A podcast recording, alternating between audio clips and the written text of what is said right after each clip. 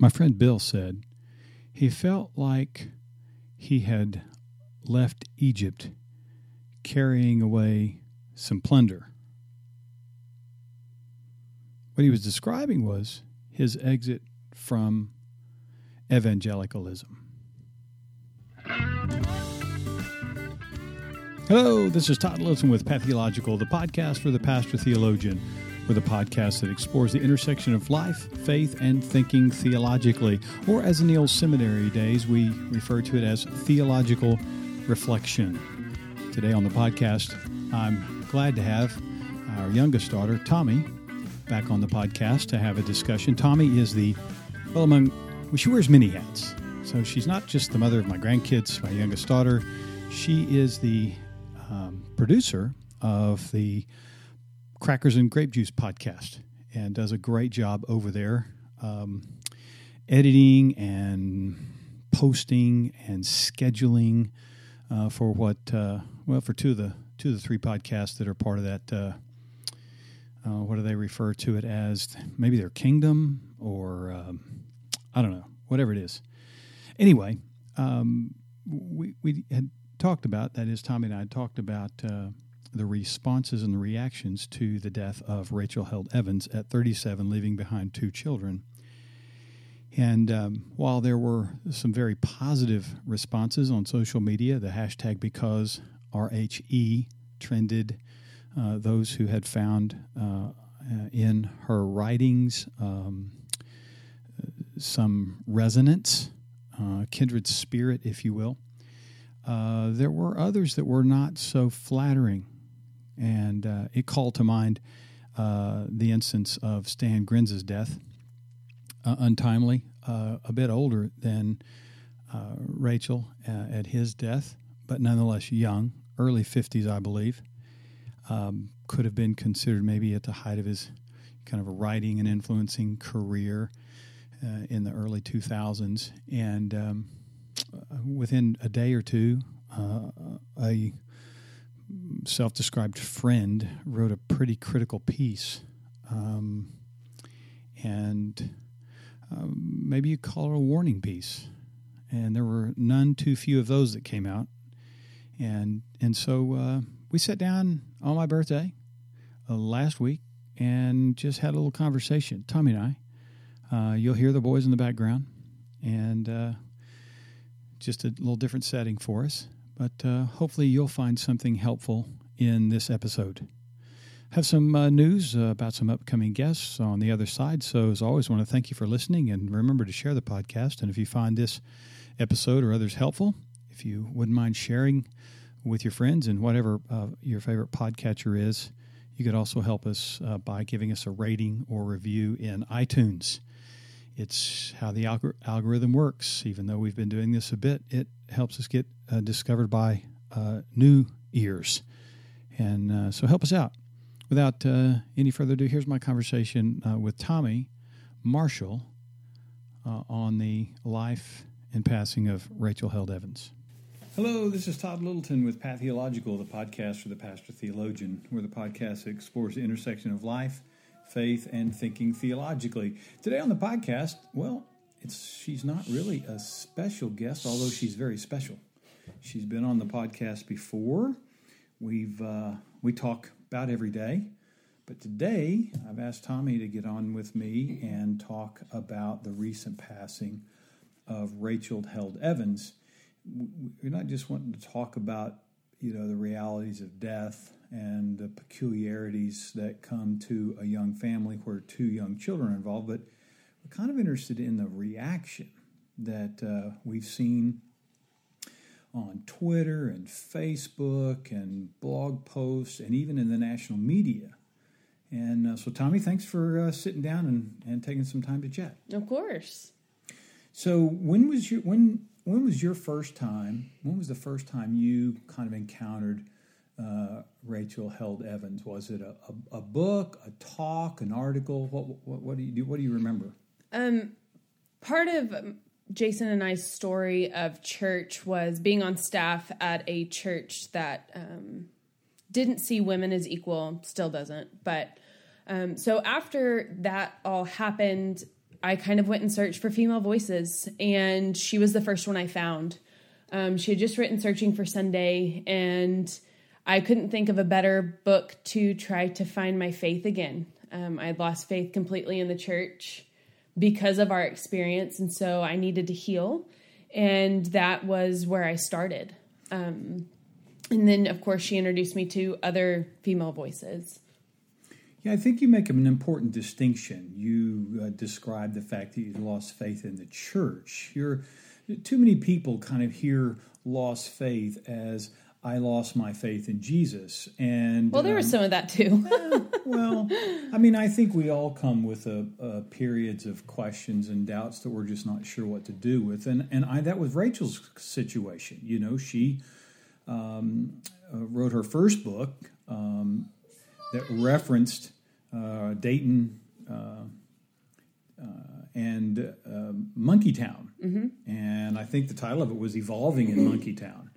And in that book, you know, she was really quick to talk about some of the changes that her faith went through. Mm-hmm. And then, you know, even more recently, over the last few years, she actually had the same kind of experience you describing.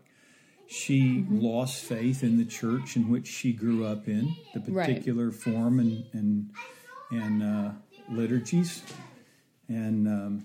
and so you know we all have some of those at some point. And so while yes, I can't disagree that sometimes that feels like a what about our faith in Jesus or faith in God, but.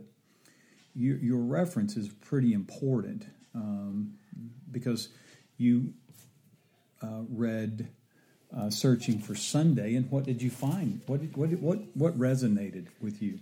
One of the first things was the way that she talked about church. I needed to be reminded of what church was and what it was supposed to be and what it was supposed to look like. So she, in her first chapter on baptism, she had a paragraph that I'll just read really quick. She said, but even as a kid, you learn pretty quick that church doesn't start and stop with the hours of service posted on the church sign. No, church dragged on like the last hour of the school day as we waited in the hot car with mom or with dad for mom to finish socializing in the fellowship hall. Church lingered long into the gold-tinted Sunday afternoons when Amanda and I gambled around the house, stripped down to our white slips like little brides. Church showed up at the front door with a chicken casserole when the whole family was down with the flu and called after midnight to ask for prayer and to cry. It gossiped in the pickup line at school and babysat us on Friday nights. It teased me and tugged at my pigtails and taught me how to sing. Church threw Dad a big surprise party for his 40th birthday and let me in on the secret ahead of time. Church came to me far more than I went to it, and I'm glad. Yeah. So, at least in that paragraph, she's highlighting what may have been glossed in the overly institutionalized picture that mm-hmm. we get, whether we're getting that from the media, we're getting that from critics, or maybe we're getting that from our own experience. But what she describes are the ways that the church showed up for her families. So the church really isn't a building. It's really not an institution. It's a series of relationships. Is that something that helped you when you were kind of thinking through that period and mm-hmm. Looking? Yeah, I mean, honestly, we would have preferred to take a time where we didn't attend church, but we knew that if we didn't go again, we wouldn't go back. We were in so much pain from everything that happened. We knew that if we didn't go to a safe church, a place that we knew we were loved to heal, then we would never return. Yeah, you know, you say something that I've got some friends from way back, 10, 15 years or more ago, who ran into similar kind of feelings you're describing. Maybe it wasn't particularly related to hurt as much as it was questions and doubts and the lack of feeling safe at the communities in which they were involved. One of those in particular made a comment years later after they made the decision to lay out or to not go or to not attend that they had some regrets about disconnecting and felt like maybe they should have found at least a safe place to, if nothing else, to attend, maybe slip in the back after things start and slip out before things end, not necessarily wanting particularly to engage in long and lots of conversation, not to be sort of targeted for membership or signing up to serve. But they later described the fact that that wasn't the best decision, was to completely disconnect because it made it hard to overcome. Another thing that I think it kind of points to is the fact that for the most part, I would say that this kind of church experience doesn't necessarily exist anymore. It's not a popular one. It's not popular to get so ingrained into your community that you are going through the nitty-gritty when it comes to your church community. We want to do that outside of our church because we don't want people to know us. Mm. So with the popularity of mega churches, small churches, house churches, we want to hide when we go to church now. So we don't want to be seen. Mm. So I think that this tends to be focused more, this experience isn't the normal anymore, where for me it was growing up. That was the normal. Mm-hmm. And that's what I want for my kids. And I think that if people would take a step back and realize that life is better when you are seen and when you see others, that they can have this kind of communal experience around church as well. It doesn't just have to be the other groups that you find yourself in. You know, you raise it. You're always really good at raising kind of interesting connections to make, but. So I'm listening to a podcast on the way over by one of the fellows that helped Zuckerberg start Facebook. And he recently wrote an op-ed piece, I believe it's in the New York Times, that basically called for the breakup of Facebook. And he had his own reasons. But what's interesting when you say it is important to be seen, I mean, it seems as though while more people are not wanting to be seen at church, boy, they're craving to be seen on Facebook. I mean, Facebook or social media becomes the place. But you decide what people see. Sure, and that's what I mean. It's a constructed. It's not. Mm-hmm. So it's not really you. So right. It's a curated life that people get to view. Yeah, it's the pictures of vacation where everybody's happy, not while they're arguing over, you know, why aren't we doing what I want to do? Mm-hmm. Or, you know, it's the family who looks pristine and betrays the underlying angst, whether there's a terminal illness involved or whether there's a recent job loss or, you know, we are putting, for the most part, the best spin on ourselves. And the church, unfortunately, has kind of gravitated to try to be that place inadvertently to compete with an environment where let's go put our best face on. We're really the church. Actually, I mean, Luther had, is it Luther or Augustine? One, I can't remember off the cuff. Really had this really, really harsh kind of description of the church and the ways in which it had been unfaithful, and yet came back to say, but she is my mother. Mm-hmm. So it was one of those kind of things that, you know, maybe the church needs to disrobe a little bit. Mm-hmm. And I think that's one thing that Rachel Held Evans was trying to do in a lot of ways, was to bring the church back to a communal viewpoint, even on big platforms. She fought for everyone to be seen. Yeah. You know, I read A Year of Biblical Womanhood, I think was the title of it, because I was always interested in that in and among folks like Rachel who grew up with a significant role that the Bible played. I was very interested in the sort of questions that created, I don't know if doubt is the right word, but created sort of a dissonance or a wait a minute, is that what really is going on here? And Rachel seemed to, like you said, be someone who could say, you know, there's a way to look at this that isn't necessarily so biblicist that we can't see some beauty in it. Well, there was a Work of the People video that I had recently rewatched. I've watched all of hers in the past, but of course they're coming back up since her passing. And she talked about how there's room for everybody at the table because we don't make the guest list. Jesus makes the guest list. And so I think that that shows her viewpoint on church, is that everyone needs to be seen and be valued and be worthy because we're all the same in a lot of ways.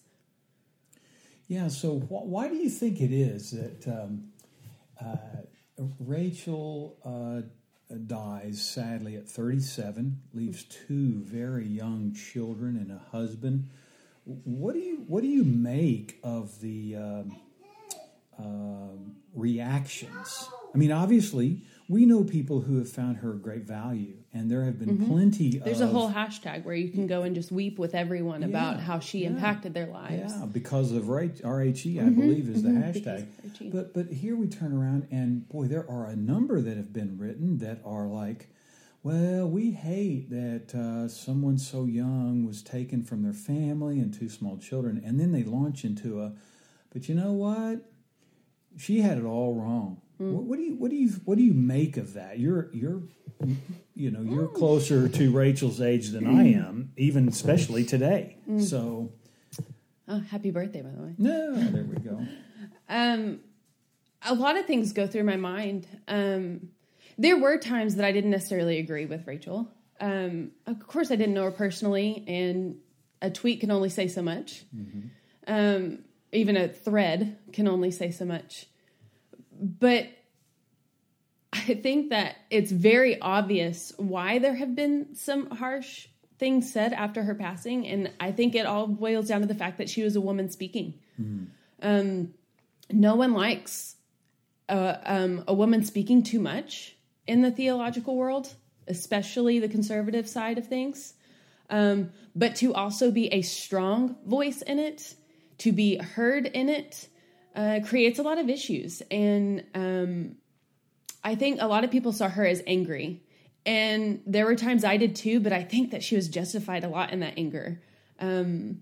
She was fighting, and she was fighting hard for women to be seen, for the LGBTQ people to be seen. She was fighting for kids to be safe in schools. She was fighting as a white ally in the racial divide that we see in our country. She was fighting every fight, and she was doing it well. And people don't like that, especially, like I said, in the theological world from a woman. Yeah, particularly in the conservative end of the equation. There's been quite the... backlash that I've seen from that quarter. Sarah Bessey wrote a great piece about her after her passing in regards to some of the very hurtful things people were saying. Yeah. Well, you know, you have a good friend, and they were close. I mean, I believe she was there when Rachel passed away, and then to go out reading these vitriolic pieces. I can't imagine. Yeah, I can't either. You know, what comes to mind is when you kind of look at it and assess that a lot of it had to do with the fact that she was a woman, she was a female, which I don't disagree with, but that tends to be rooted in a particular interpretation of the Bible. Now, it could be that it's just a general misogynistic kind of positioning that's not rooted in the Scriptures, but because we're talking about quote, Christians who are expressing themselves in this way, we have to at least assume they're drawing their conclusions from some way of reading the Scriptures. What came to my mind, Tommy, was that in these negative pieces, there was always a challenge to her orthodoxy, that is her right belief. And so what I think you all actually had a fellow on the Crackers and Grape Juice podcast, which you produce. I'm pretty proud of the fact that you do that. In fact, I'm not sure how those guys would get along without you and how they did for so long anyway. But, you know, I think it was one of the recent interviews where the guest was making a point that when we throw around the word orthodoxy, since Christianity is approaching 2,000 years of history, if you will, that we've got to remember that the early creeds, mm-hmm. the Apostles' Creed, the Nicene Creed, mm-hmm. There are a lot of quote-unquote issues that were not settled in those councils. Mm-hmm. And yet we claim that some of these things, some of these issues that are debatable issues, become matters of orthodoxy. Mm-hmm. So you get someone who's in a particular narrow stream of the Christian tree, if you mm-hmm. will, or Christian stream, and they immediately assume that, well, Rachel is an Orthodox. Mm.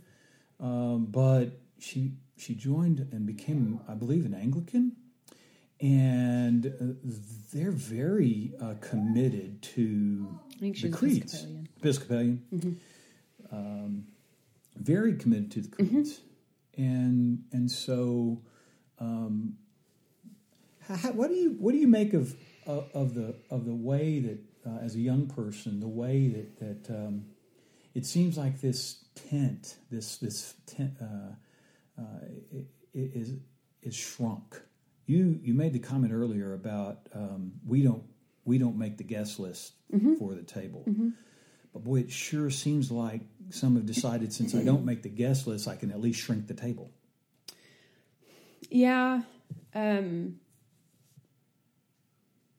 it's frustrating as a young person because the guest that you're referring to is Steve Harper, and he actually talked a bit about how we need to be listening to the younger people, the younger generations. I think one thing that gets neglected, whether you're talking theology or not, is, I mean, y'all are going to die. We're all going to die, but y'all are going to probably die first. And so to not listen to the generation that's coming, to the generation that is going to keep things going or to bury it with you, is so wrong. It's so wrong. And to sit there and assume, I don't know.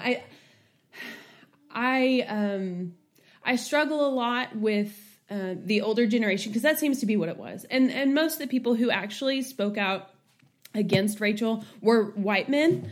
Mm-hmm. After her passing, the ones who were kind of just assholes, they were white men.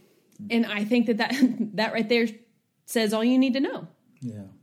You know, it was interesting. I've not read Rob Dreher, for instance, who wrote The Benedict Option. I've listened to, read some pieces by Dreher. And Jonathan Merritt had a tweet out that basically took a line from Dreher's piece where he said he didn't know nor had read Rachel Held Evans, and he spent 1,000 words proving it. And calling her to account and into question.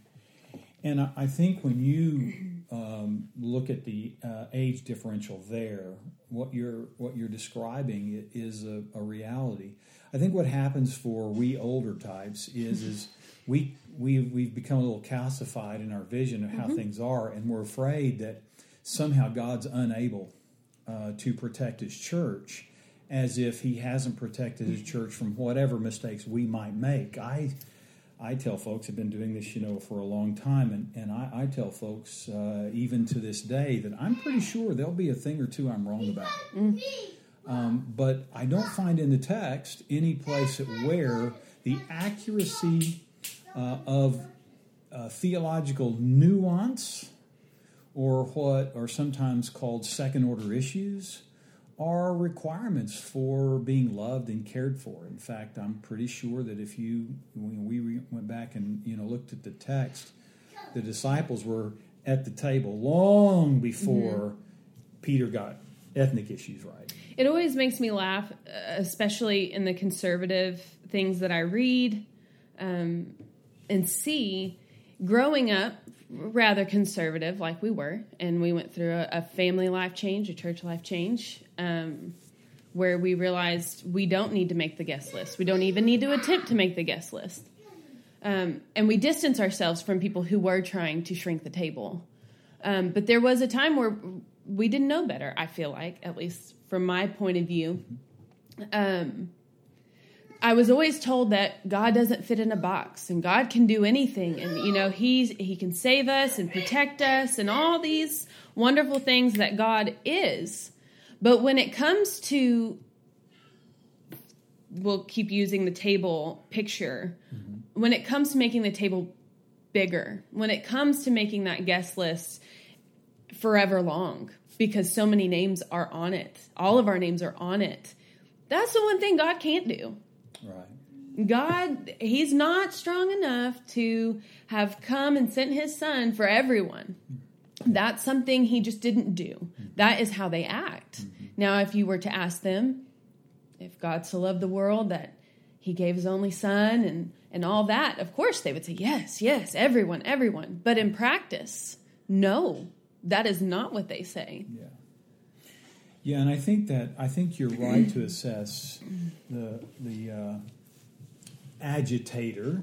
I think it's and I'm using it negatively. The agitator that kept stirring those waters, that was Rachel Held Evans. Mm-hmm. That we don't like ruptures and disruptions.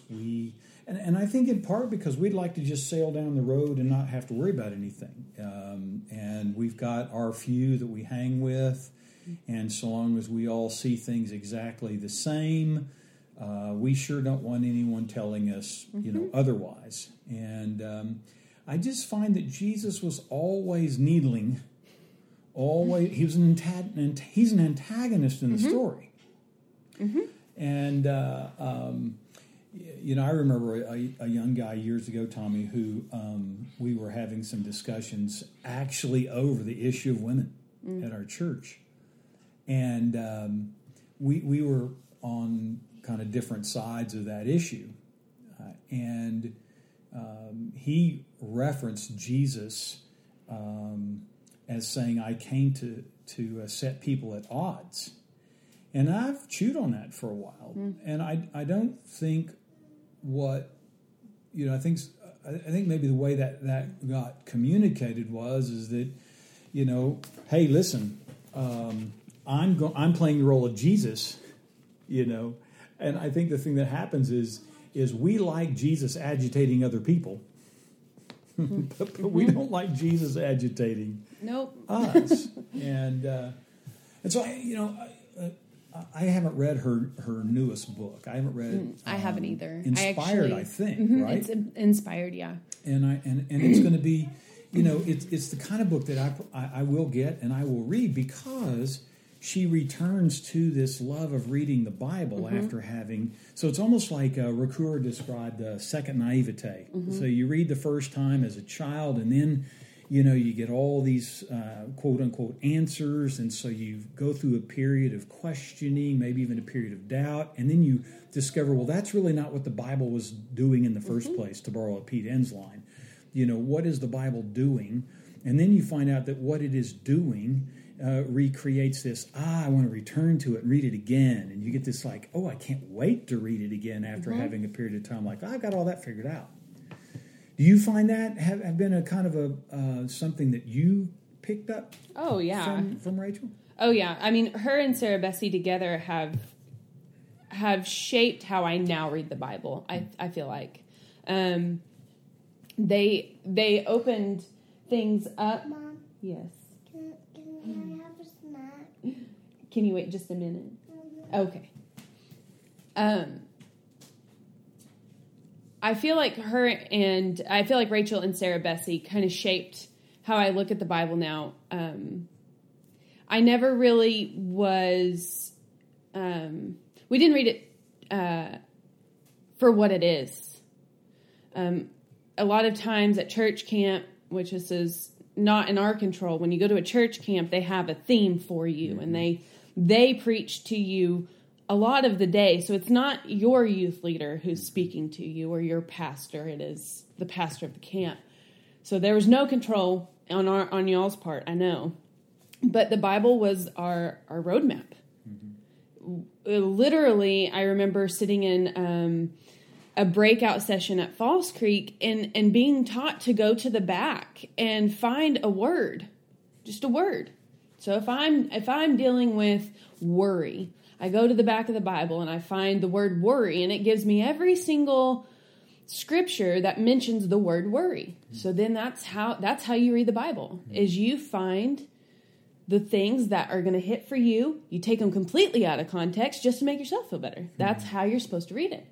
And so to come back around later in life and see that that's not how it is. It's like I'm reading it for the first time in a lot of ways, and adding other theologians to it and other voices to it, and in your sermons and other sermons, it's just completely changed how I see the Bible and the things that I see that are important that we take with us today. Well, I have to tell you I think that's a more common experience than maybe we realize. So for instance, I remember my introduction to reading people who are outside of the quote-unquote approved list. I could name a number of classical and historical theologians that, you know, you're supposed to not read. And then more recently, I've heard people, well, you read them so you can know what the enemy thinks. So now immediately you're characterizing someone who's in the Christian tradition, who seriously was never declared a heretic by anyone, but happened to be outside that particular narrow band that you're associated with. And then you find out that, wow, there's some really good stuff. You know, we didn't read a lot of... We didn't read a lot of the church fathers, for instance, when I was, going through college and seminary in Southern Baptist context. And now you find out, wow, what a rich sort of thing there is, And I recall that when I finished seminary, the rage was how to be a great leader. Right. There's greater emphasis there, frankly, than how to be a great exegete or how to integrate different perspectives so that you didn't always come off as though you were the only, you were the only one who was right. And so you kind of wall off future learning. You find some richness in some areas that you hadn't. And so... it's encouraging to me to know that there have been voices that have helped you kind of think more broadly. And I know that some people think that the encouragement to read broadly is to open up our mind to believe anything, but that's really not what we're talking about. Right. We are talking about people who've affirmed the creeds, orthodox in their faith, who happen to maybe view things a little bit different. The crazy irony is, We've been battling in the SBC now between, quote, Calvinists and Arminians for quite some time. And yet those on both sides of the equation would have to disavow some of the theologies to which they're borrowing from because Southern Baptists are not probably anytime soon going to baptize infants. That illustrates that they've gone outside of... a particular stream to find value and to find other resources.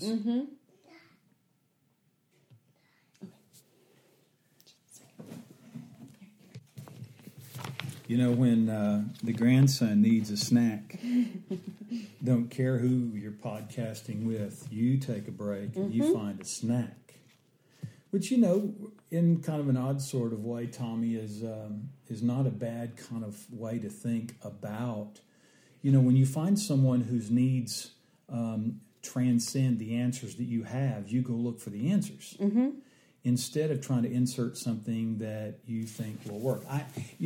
When I hear of Rachel's story, and I listen to you, and of course, like we talk all the time. But I also think of Robert Weber, who wrote a little book on the Canterbury Trail. And he had a really simple kind of description of his own experience. So he was an evangelical for a long time. And in the latter part of his life, he became, I believe he became an Anglican. And he said, you know, we start out and we're given the faith that we have. And then at some point we go through a period of questioning or doubting the faith we've been given so that then we can embrace the faith that's ours. Now, he's not saying that you concoct your faith, but he's right. saying that now you look to the breadth of Christian tradition and writers and theologians and the mystics and the church fathers, and you come to the place where when you're looking at how you're describing God's activity in the world and His presence and reality in our lives through Christ and God's Spirit, then, you know, we come more to the place that, oh, I'm not borrowing from somebody else. Mm-hmm. And at some point I think everybody has to, and that's really Rachel Held's story. She was, here I hit this point. And in college, I believe, I was reading a piece when she's in college. And then from there, it just kind of continued to roll out mm-hmm. where, you know, it was really more of a journey, a process, if you will, of discovering all the ways that this gospel message picked up how we treated people. Mm-hmm. I think a lot of times we don't see it as a journey, though. It's once you say the prayer, then you have all the answers. And so that's why people don't grow in their faith. They stay stagnant. I think that motif of journey is a good one. I mean, I kind of liken it to the fact that we always think we arrive. I mean, I regularly see younger pastors, admittedly. I'm not sure. I better say I better not qualify that as, say, just younger. But it's, you know, there's this... this is the way it is, and if you're hearing it any other way, then you know you probably need to go somewhere else. And I probably was that way. You know, I probably mm-hmm. came out of college, and maybe even my early days. I think in your generation though that you were taught to preach that way. Mm-hmm. I think that looking back at pastors around your age, I honestly think that especially in the SBC, that is how y'all were taught. Mm-hmm. And thank goodness you've grown from that and you've changed. Yeah. I mean, I think what's happening to a lot, my age maybe, and maybe just a little bit younger. I think there's still some stridency in those a little bit older than I am, but that, what's discounted is we really came to ministry, mm-hmm. pastoring, church leadership in the throes of really a hostile, controversial-laden era in mm-hmm. our denomination. Mm-hmm. And that was when I entered college and was in seminary during all of that. So naturally, the influences are going to get you to choose a side. Mm-hmm. And so you're listening for the arguments. And then if you, you know, I think whether it's conscious or unconscious, you try to figure out who's going to win. Yep. And then you want to make sure you're on the winner's team. Mm-hmm. I mean, jokingly, it was if the SBC splits, just make sure you go with the annuity board. That way you've got a retirement. So sounds like the Methodist right now. It does. And I think that's just the farcical nature of history repeating mm-hmm. itself. Oh, yeah. So... Well, I will look forward to picking up maybe I didn't know if you knew this, but not just Inspired was new, but there's another one going to be published next year mm-hmm. which will be, you know, kind of interesting then to reflect back through. But I want you to know something. I agree with all of your assessment about kind of why people went after Rachel. Possibly maybe centered on the fact that she was a young woman speaking out. But I came to be attracted to Stan Grenz in the early 2000s. And when he died suddenly of a heart attack, a good friend of his who he had known a long time and walked in the, you know, theological associations, they became kind of more adversary than ally. And I mean, within just a day or two, maybe, there was an article out by this friend who I thought was one of the most uncharitable moves, you know, which reminded me, that came back to me when I started reading how people responded to Rachel. So, you know, while I think maybe this was magnified because she was a young woman and she was trying to make a point that that people ought to be loved and cared for. All people ought to be loved and cared for in the name of Jesus. That when we feel threatened, when our little niche feels threatened, we'll do the most uncharitable things. Mm-hmm. You know? Oh yeah. So that's not just toward. It takes a. It didn't take a whole lot of. I'm trying to think of not my normal crass way to say it. It didn't take a lot of courage to get on a Twitter account and to bash someone, whether they're living or dead. Yeah, that's sadly where we are. Exactly. So it doesn't take much to be able to not. And since things are so impersonal a lot of times through social media, it's not like anyone's writing anything about her and they've shook her hand before. Right. It's not like they've ever had coffee with her or probably even listened to a talk that was recorded. Right. So that's just sadly another world that we live in where it's super easy to do those things. Well, I know it's lunchtime for the boys, and they've been so good. In a way, it would make her proud to know that we're glorifying her name a little bit and acknowledging the things that she's done while the kids are playing in the background.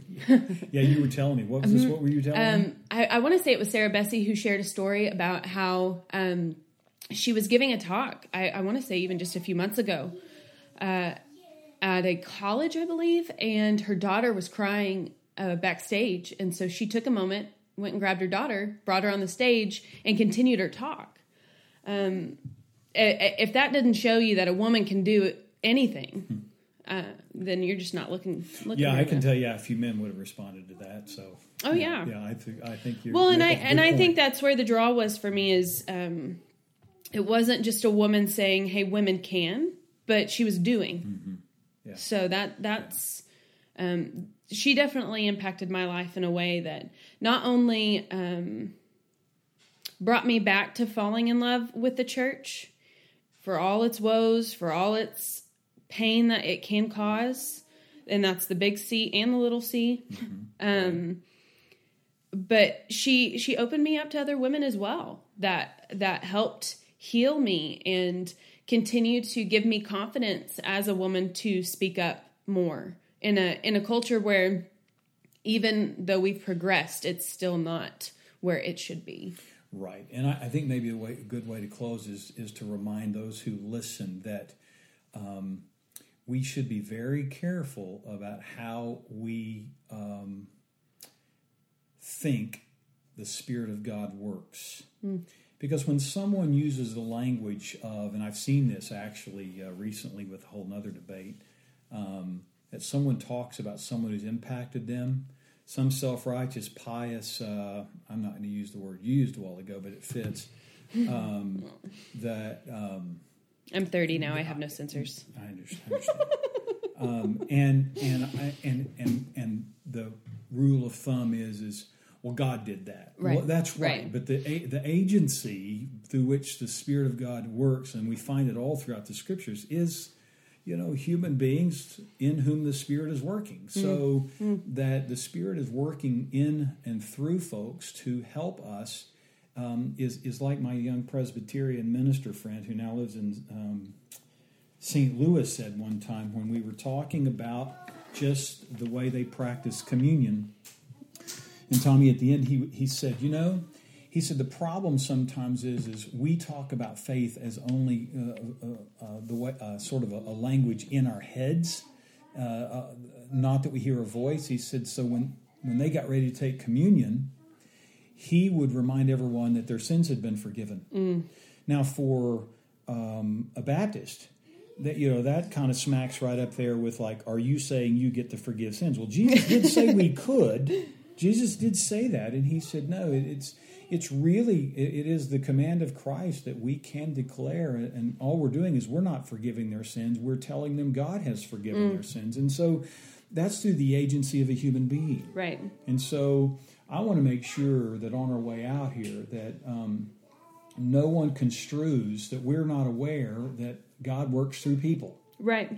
Right. And that sometimes he brings mentors, friends, authors, mm-hmm. people we've maybe never met in person who are instrumental in helping us mm-hmm. recover a love for Jesus, for the church, both local and universal. Mm-hmm. Mm-hmm. So thanks. We better get the kids some food. Yes. We'll do this again. Thanks. Hey, as always, I want to thank you for listening. I've got a few pre-pub manuscripts looking over, trying to get through. I'm going to have an interview soon. It'll drop the 1st of June with my friend Jason Michelli on his book, Living in Sin. It's a book about marriage. Really, really good stuff. I've got a copy of David Fitch's Us versus Them, one of my favorite guys to read and to listen to. And then I've got to think of another one. We'll have to see. Anyway, you know it's summer, so it could be hit and miss, but we're going to try to keep some things rolling and going. And again, as always, I want to thank you for listening. And remember to share the podcast. And as always, this has been Todd Littleton with Pathological, the podcast for the pastor theologian. Peace.